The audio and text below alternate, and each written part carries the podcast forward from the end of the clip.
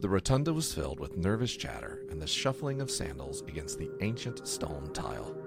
Rakov looked down from a concealed balcony, watching intently as the last of the novices filled into the circular chamber below. He studied their faces, their posture, identified the ones who were scared and homesick, the ones excited just to be in a new environment, the ones masking everything else behind a display of cool confidence. Picked out the handful he'd need to make an example of early on, estimated how many wouldn't make it to their first review. He sighed. Even after years as a keeper, and a keeper's assistant before that, it was still hard for him to determine at a glance which of the new arrivals would stand out above the others. He'd asked Datrava countless times how she just knew things like that. But the older emergent invariably replied with little more than a shrug and a half assed smile. Just a feeling, Ataya, an old lady's intuition. The doors swung shut with a thud as the final stragglers hurried inside. The excited buzz of the assembled novices quieted somewhat, anticipating the appearance of an instructor or administrator, but none appeared. Whispered questions began to circulate as a sense of confusion and curiosity spread around the room. Then, all at once, the entire crowd of novices collapsed onto the ground as the air seemed to grow suddenly heavy. Even the strongest individual's legs buckled underneath them, forcing them to sit or kneel.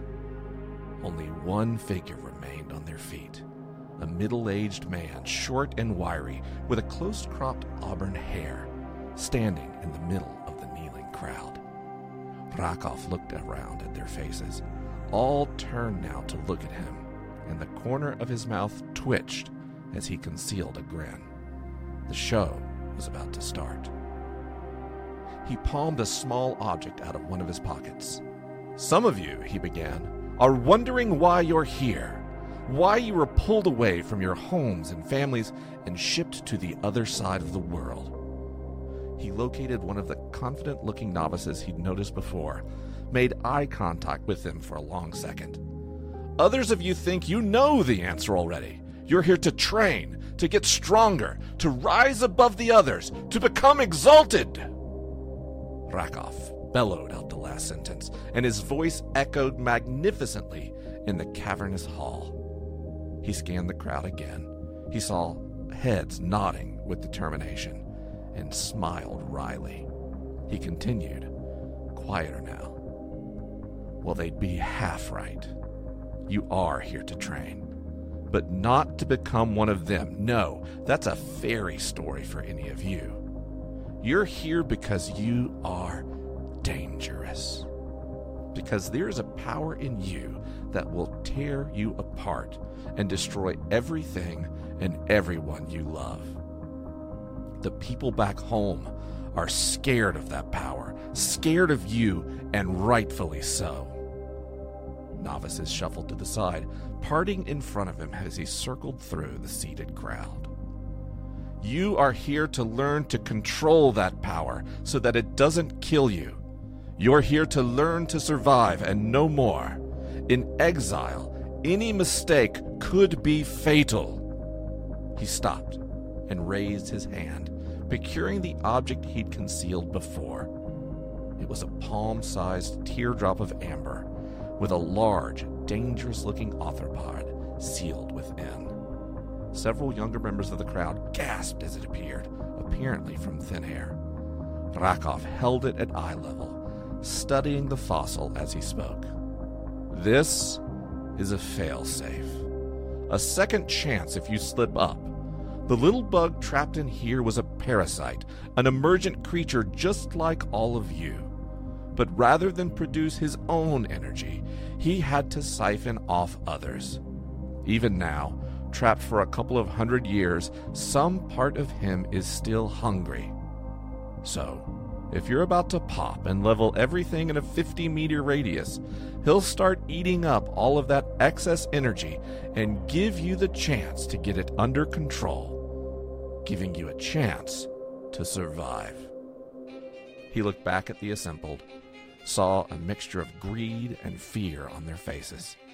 With a playful flick of his wrist, he tossed the chunk of amber into the air and caught it.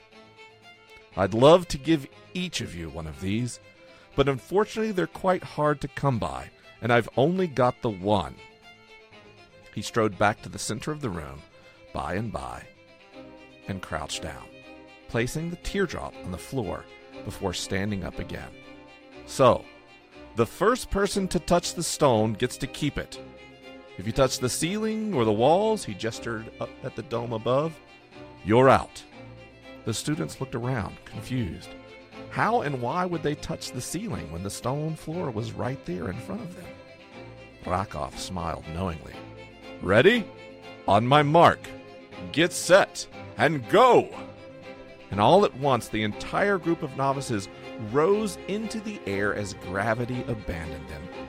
Many exclaimed loudly as they suddenly became airborne, and the room above Rakov's head filled with flailing limbs as a hundred people tried to regain their balance all at once. He looked up, smiling wildly now. Everyone understands the rules. Stay off the walls, but otherwise you can do whatever it takes to get back down. This is your chance to prove yourself. I'll be watching carefully. And he stepped back out of the way of the amber on the floor.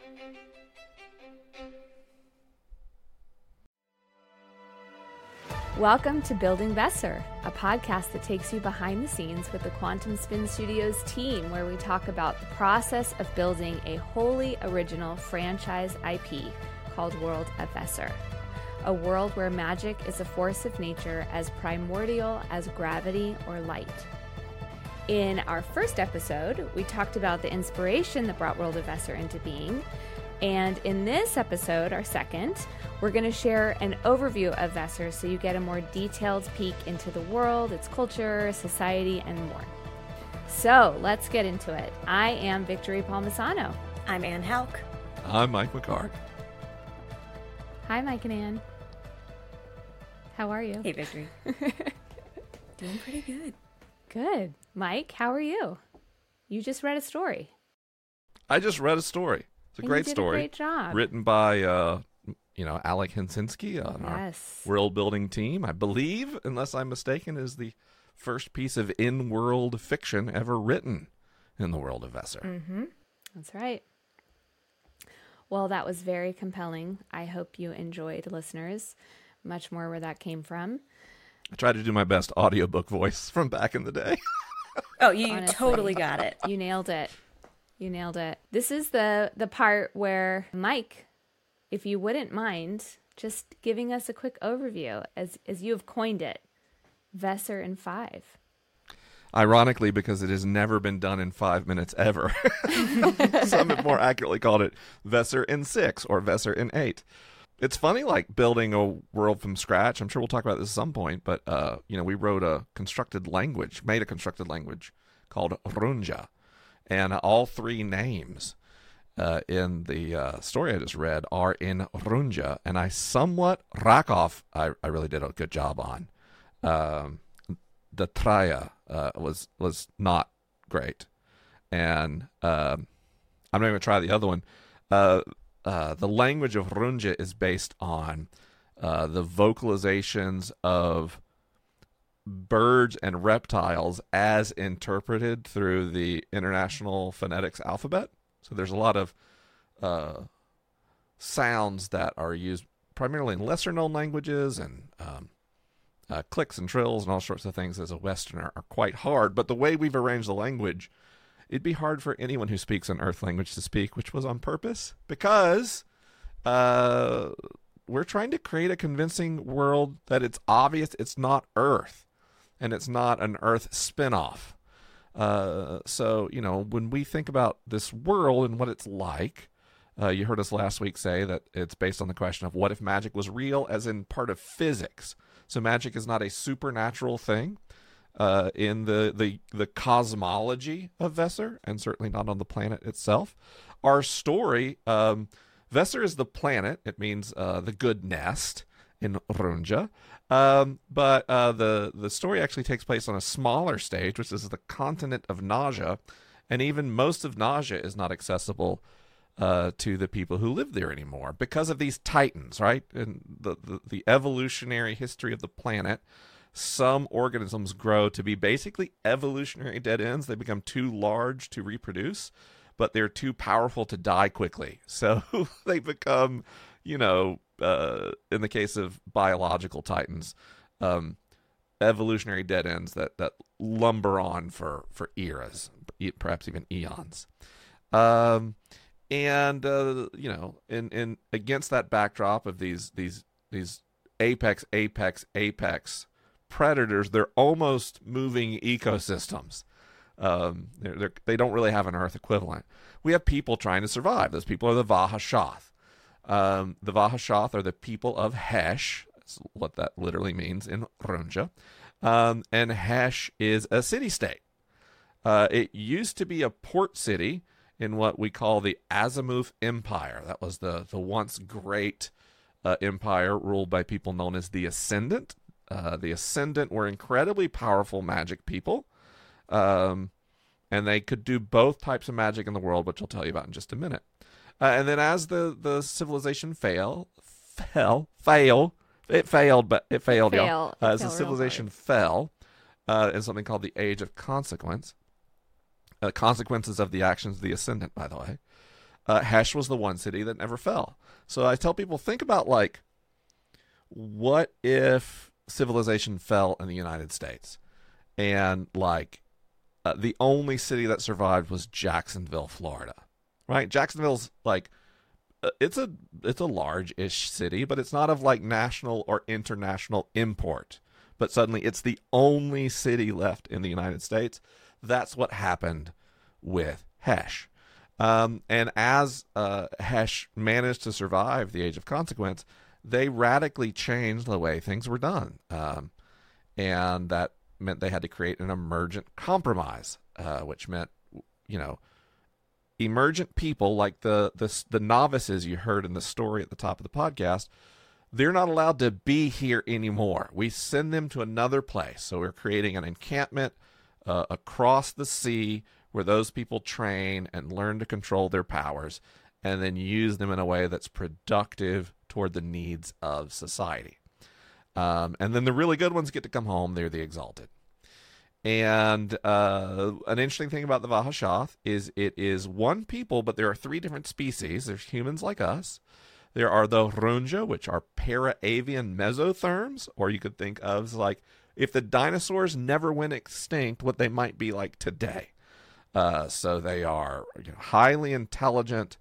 Uh, they are they are social. They're communal nesters, um, and because they're warm blooded and social, even though they're not primates, they're not hominids.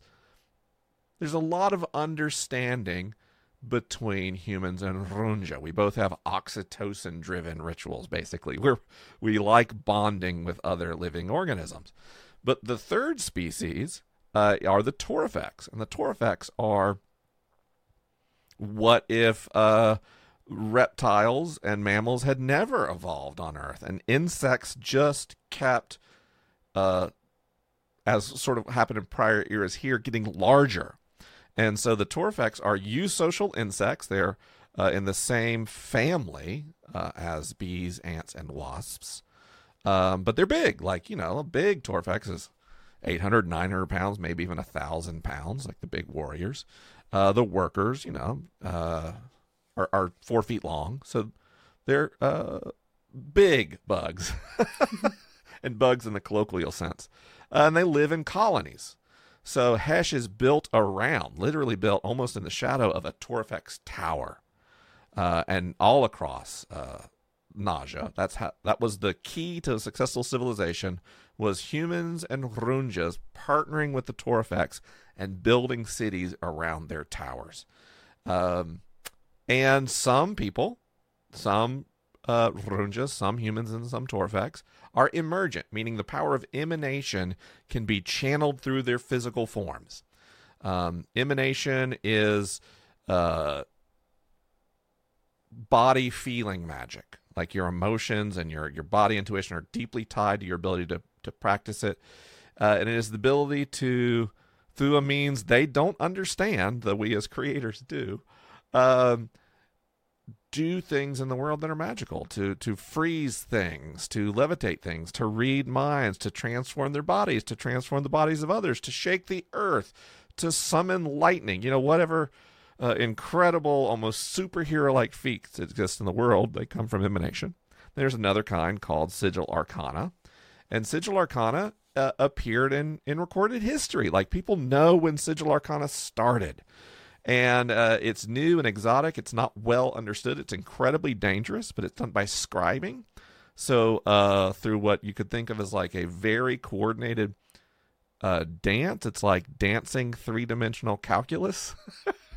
you create these scribe, these symbols in the air called sigils, and they do things, but they don't do things. Uh, it's not like if you watch movies or video games where you know you put your hand out and all these little symbols appear and then you shoot beams from the air.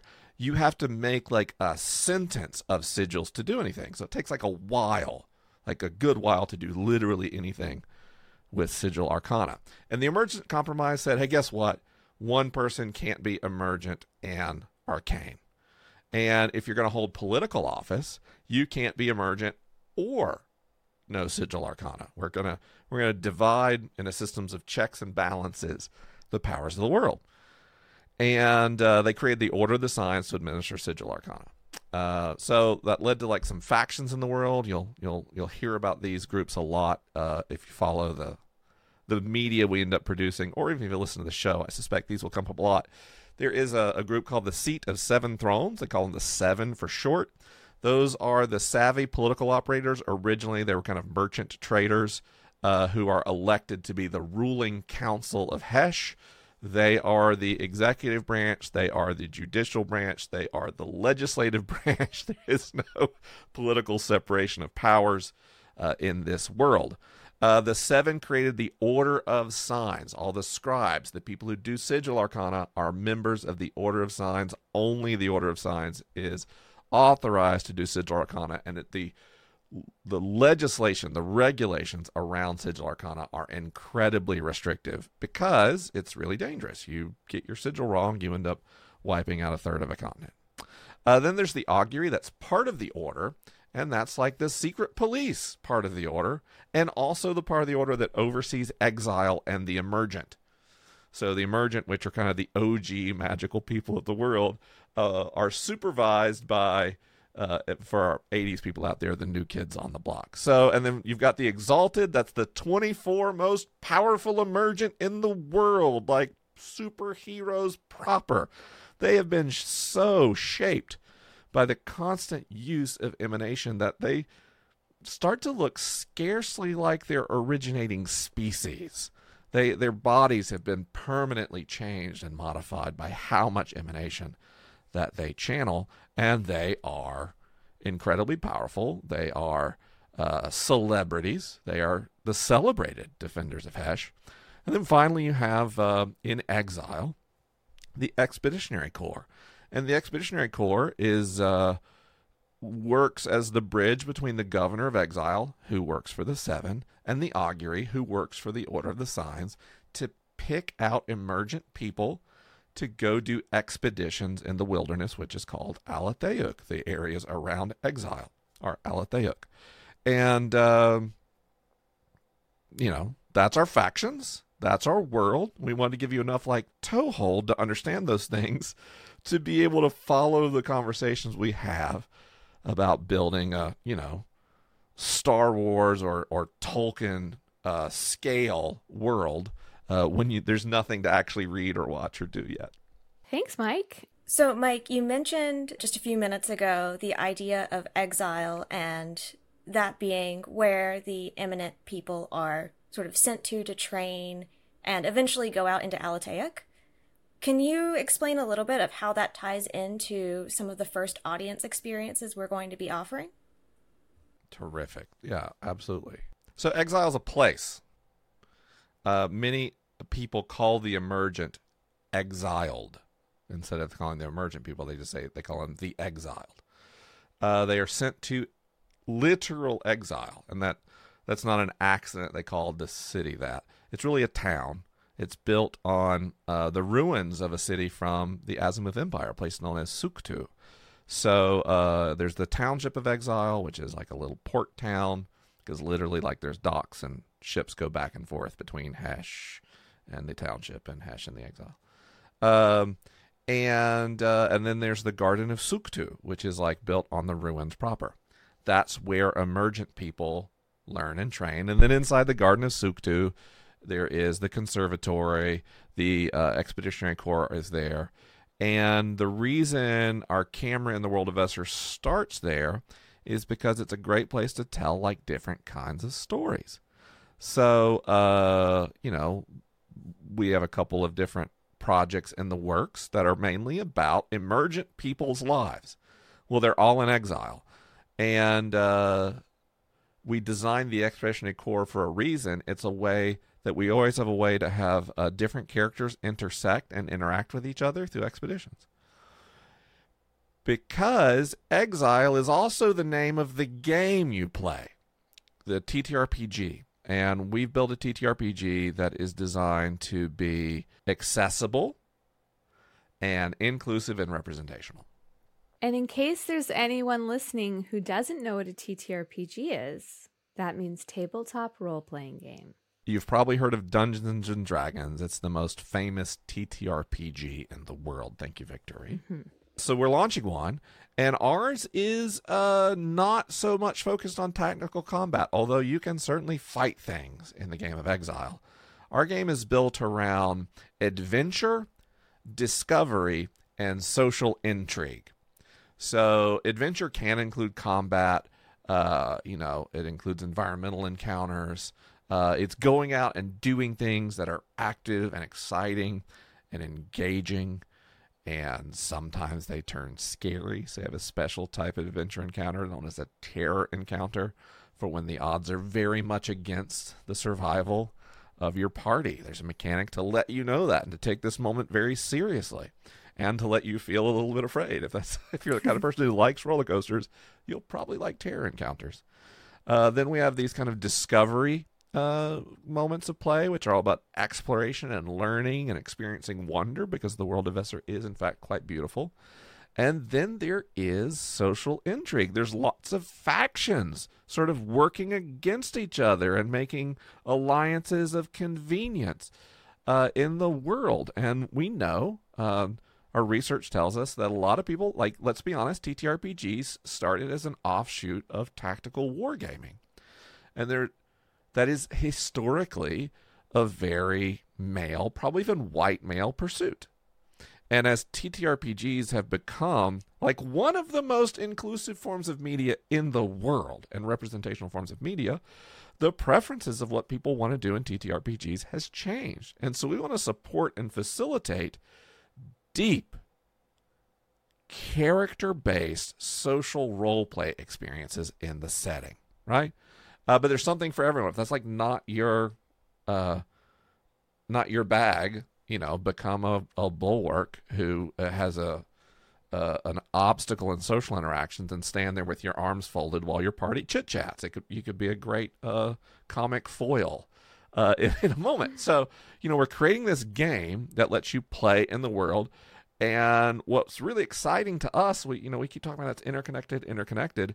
When you're playing Exile, when we get to like official games, you'll be playing in the same, not just the same world, the same setting, but the same continuity with the people who are on the shows and the, the novels that originally come out and the graphic novels and whatever media we have that comes out. It's all happening not just in the same setting, but in the same continuity. And that's, uh, well, that's required a lot of careful architecting, but uh, we're super excited about it. And Victory, actually, yeah. I was thinking about this week, and I've been meaning to ask you, like on the note of a TTRPG. Mm-hmm. You've recently started playing for the first time, so you probably Anne and I are old hats at uh, TTRPG play, but I'd love to hear what it was like for you as a new player to try TTRPGs for the first time, including Exile. yeah. Well, a little backstory on me. I was big into theater as a younger person And so I spent just years and years being so excited to act in plays and a little bit of film and television. And then I decided I didn't want to be in front of the camera and went behind the camera. And so have spent 15 plus years producing and like staying out of the spotlight. And so it was an interesting experience the first time that I played because Mike warned me about this and it was true. He said, you know, some people experience secondhand shame when they see other people kind of role playing, you know? And so when I showed up to the game, there was various levels of this, but some people were like very into it. You know, they had accents. What do you mean they were talking in plain voices or something? yes. Uh, they they were miming having a bird on their shoulder like it was just very intense and so it was true like the first I would say 30 minutes of the first time I played, I was just like mortified, mm. which is surprising to me because I come from a background where, like, you know, we did all that stuff. Uh, so somewhere in me, that sense of like play got really dormant. You did improv, right?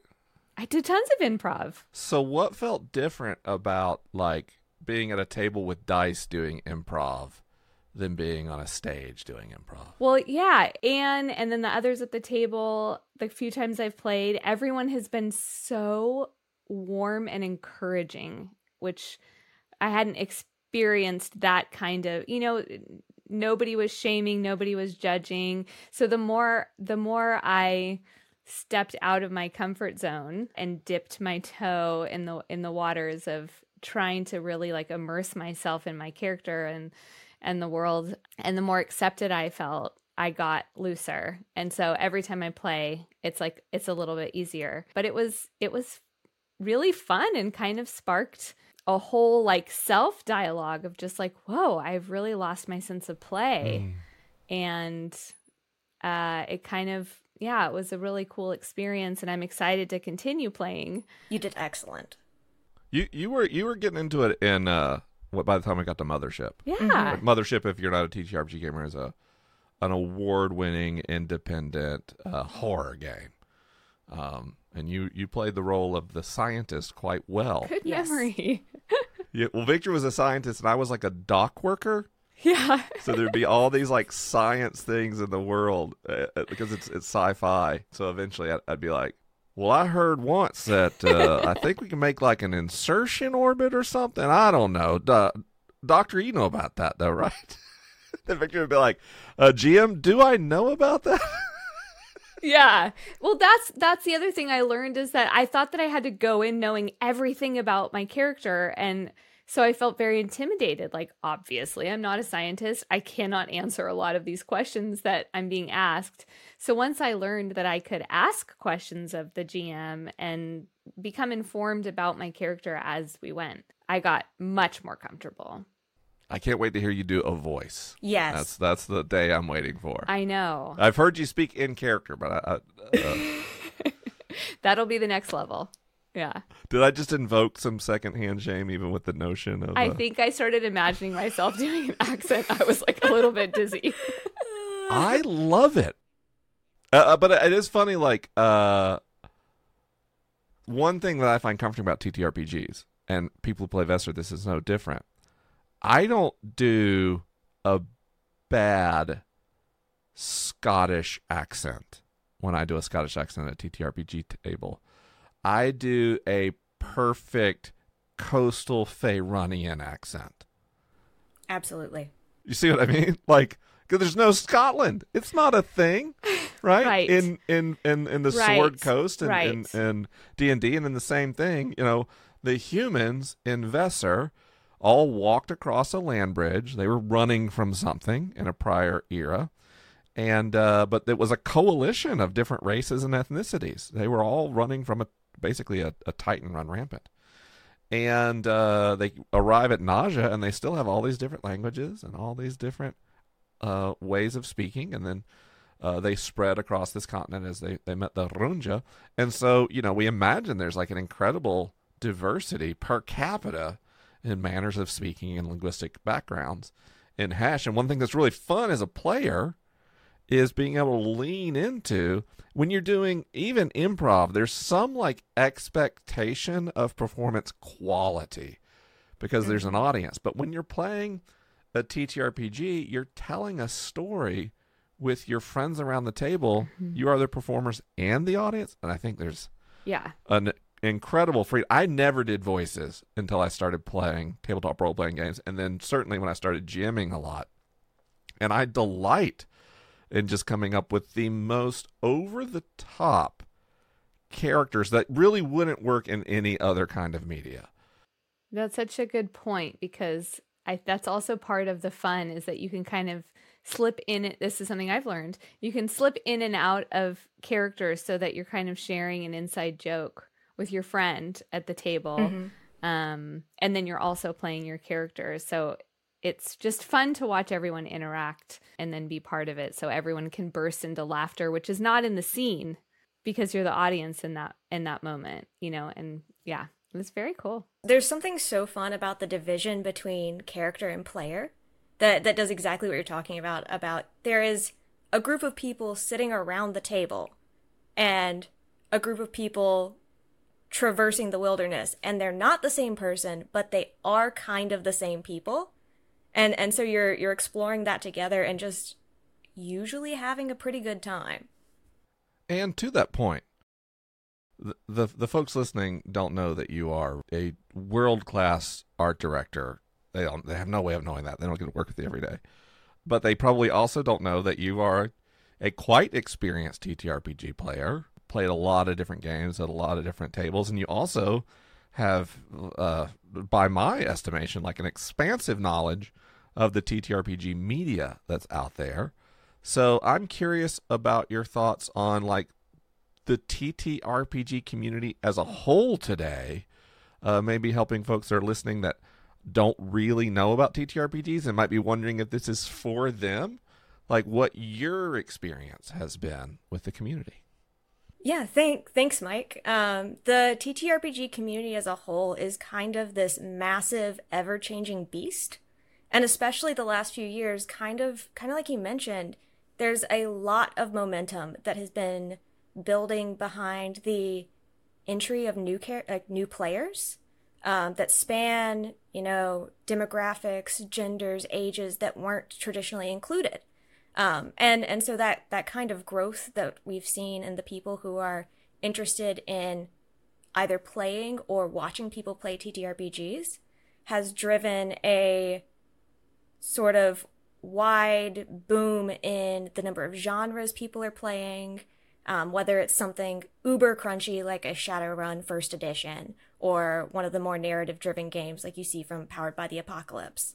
Um, it's it's really expanded to create a myriad of options out there, and and for some people that their interactions with that look like you know turning on a show and watching a group of friends sit down at a table and play or or it comes down to you know sitting in your friend's living room and playing yourself.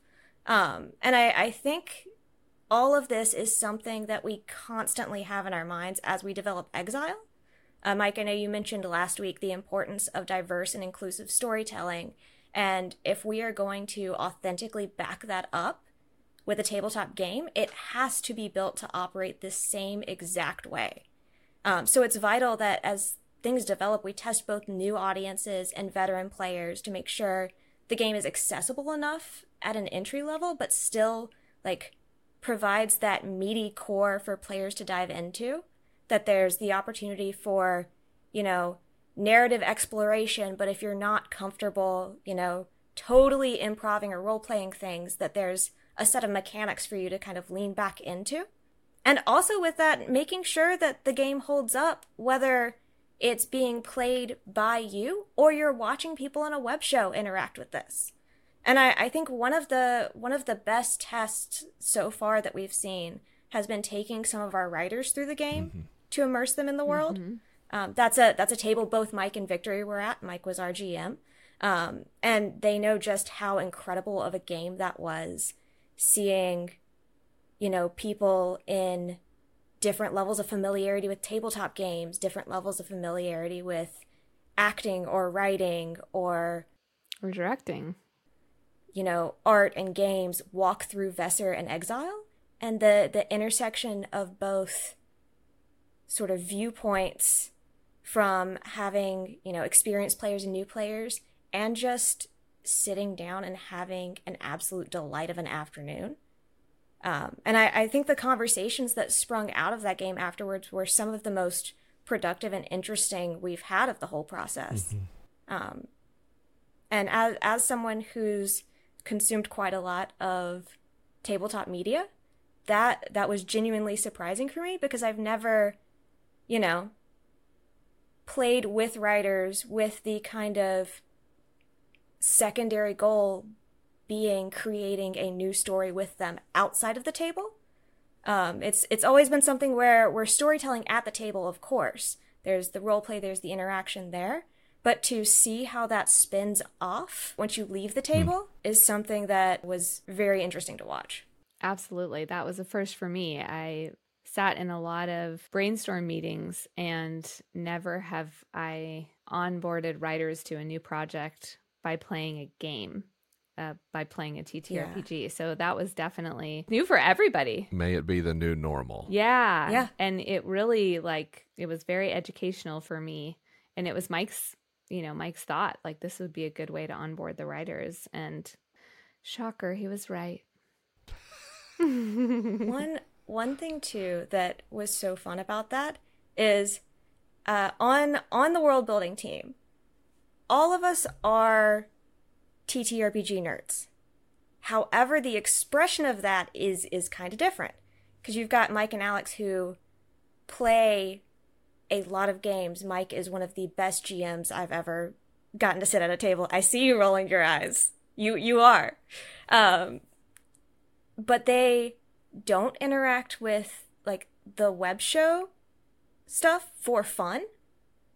Hmm. Like they their interactions with TTRPGs are mostly at a table and then you know interacting with some of the media that comes off of it. And I feel like I come from the end of like uh, originally when we started playing was right at the beginning of you know being in school and stuff and our tables then moved across the country and then the pandemic happened and a lot of things kind of put stuff on pause so a lot of my interactions in the in the midterm were watching other people play. And I, I love how that changes the conversations we have as far as like the player at the table view versus the audience view versus the GM view. And I, I think that's something that's been very fun to work through. Yeah. I mean, this is what this podcast is about is every week we get to talk about the process of building this world, building the game, the different stories that have been and will be birthed out of the world. I got a question for you, Victory, on that note. You've written a lot of screenplays and you've run a lot of shows and productions. What have you noticed um, that's different about having game design incorporated in the creative process? Oh man, well, you know, usually it starts by staring at a blank page. And I always generally start with my character and for me, um, or like a scene or something, and then kind of build from there. So to have a completely realized world where I, like I don't have to figure out what setting I'm in, you know, and my first step as as a player slash writer if we're kind of going with the on the idea of onboarding writers through a ttrpg you do make your character that's the first thing you do is you make your character and so it it's kind of i don't know just a beautiful combination of what i already would do mm. which is have my character and figure out what their backstory is and let them drive the story but then you know you kind of have to like retroactively world build and you're not eh, you know for a lot of things you're not world building to this degree.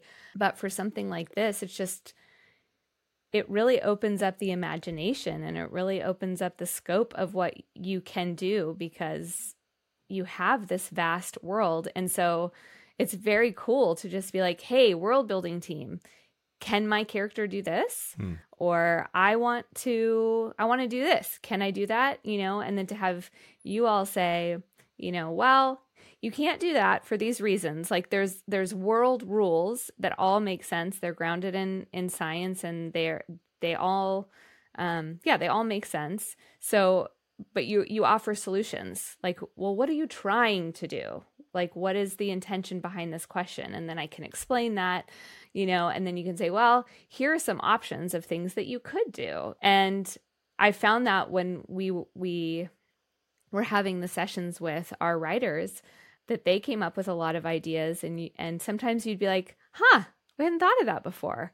You know we need to go like do some things over here to flesh that out and and we can make that work. So it was just you know i love collaboration so much just coming from the production side of things. And so it's just a really cool process to create uh, with other people but you still have a lot of agency to do what you want to do. There's there's something you've hinted at there, mm-hmm. which is a conversation I'm sure we'll have later as well.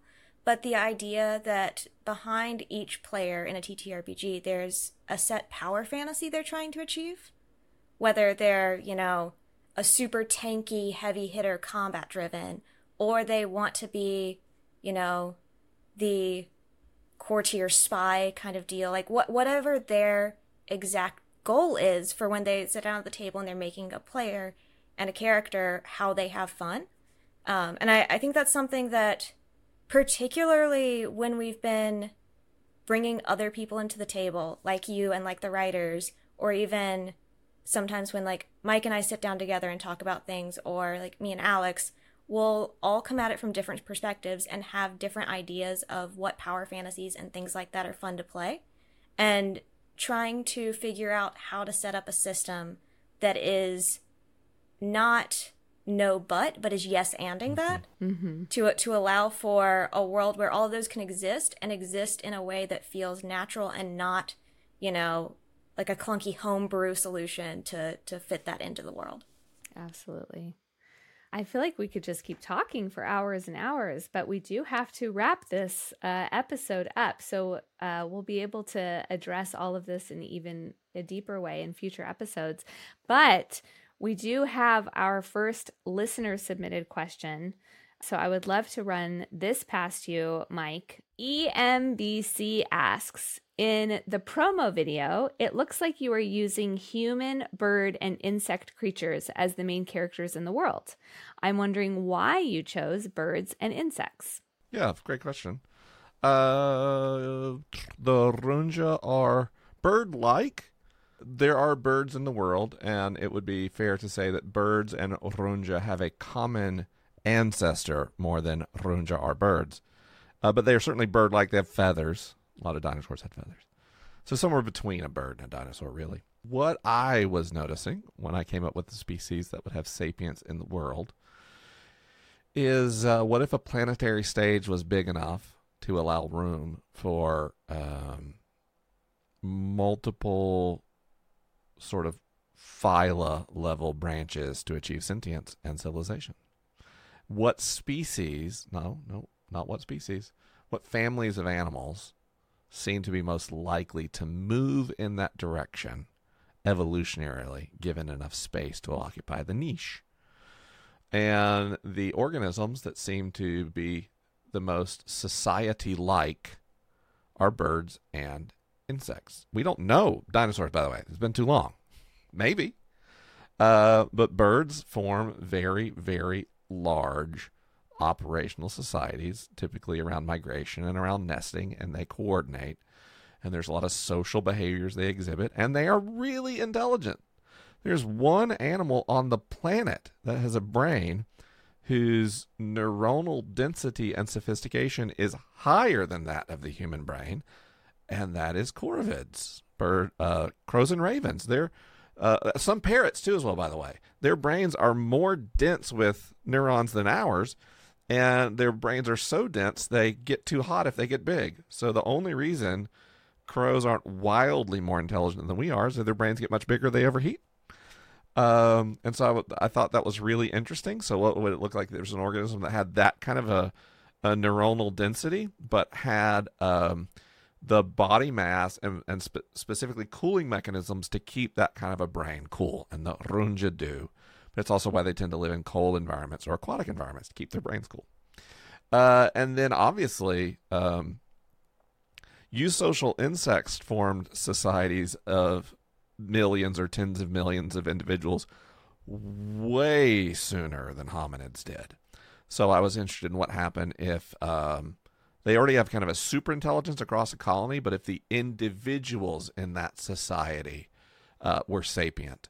Uh, so the you know the uh, the Torifex really are probably my favorite of the three, um, especially because every Torifex, to save some special examples, uses we us pronouns because they are sapient, but they don't have an individual sense of identity in the way that the humans and the Runja do. So it was just me thinking about speculative evolution and then what it would look like for out of necessity three sapient species to form a society together when in a prehistoric context they were very much in conflict with one another. So Thank you, Mike.